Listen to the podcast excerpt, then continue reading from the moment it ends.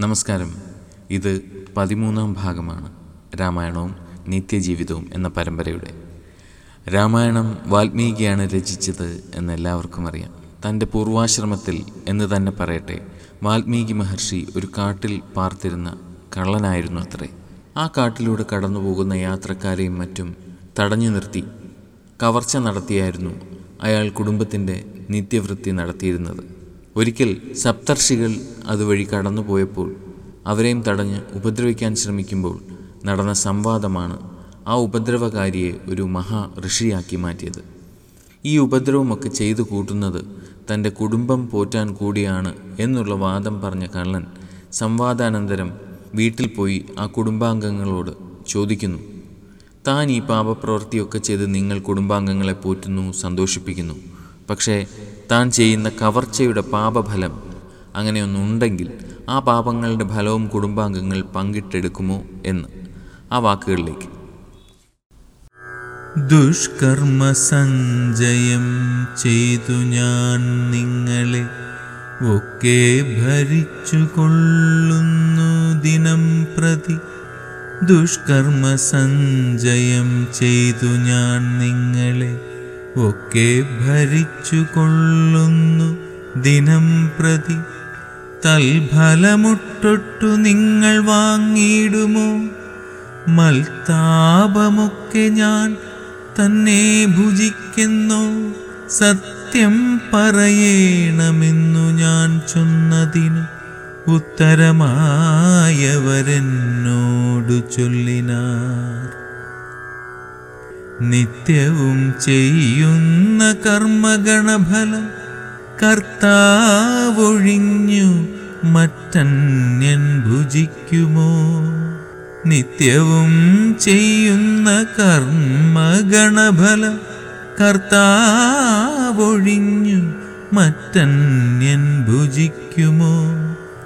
താൻ താൻ നിരന്തരം ചെയ്യുന്ന കർമ്മങ്ങൾ താൻ താൻ അനുഭവിച്ചിടുകെന്നേ വരൂ താൻ താൻ നിരന്തരം ചെയ്യുന്ന കർമ്മങ്ങൾ താൻ അനുഭവിച്ചിടുകെന്നേ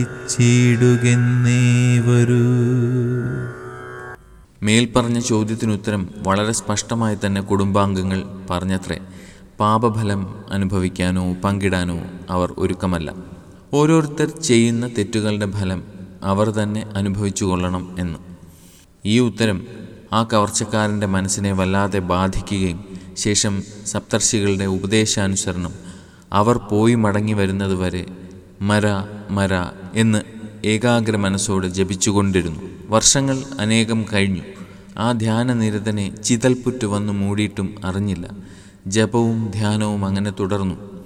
വീണ്ടും സപ്തർഷികൾ വന്ന് വിളിച്ചുണർത്തുകയും വൽമീക മധ്യത്തിൽ അതായത് ചിതൽപുറ്റിനിടയിൽ നിന്ന് വന്നതുകൊണ്ട് വാൽമീകി എന്ന പേരോടുകൂടി അദ്ദേഹത്തെ ബ്രഹ്മജ്ഞനാക്കുകയും ചെയ്തു.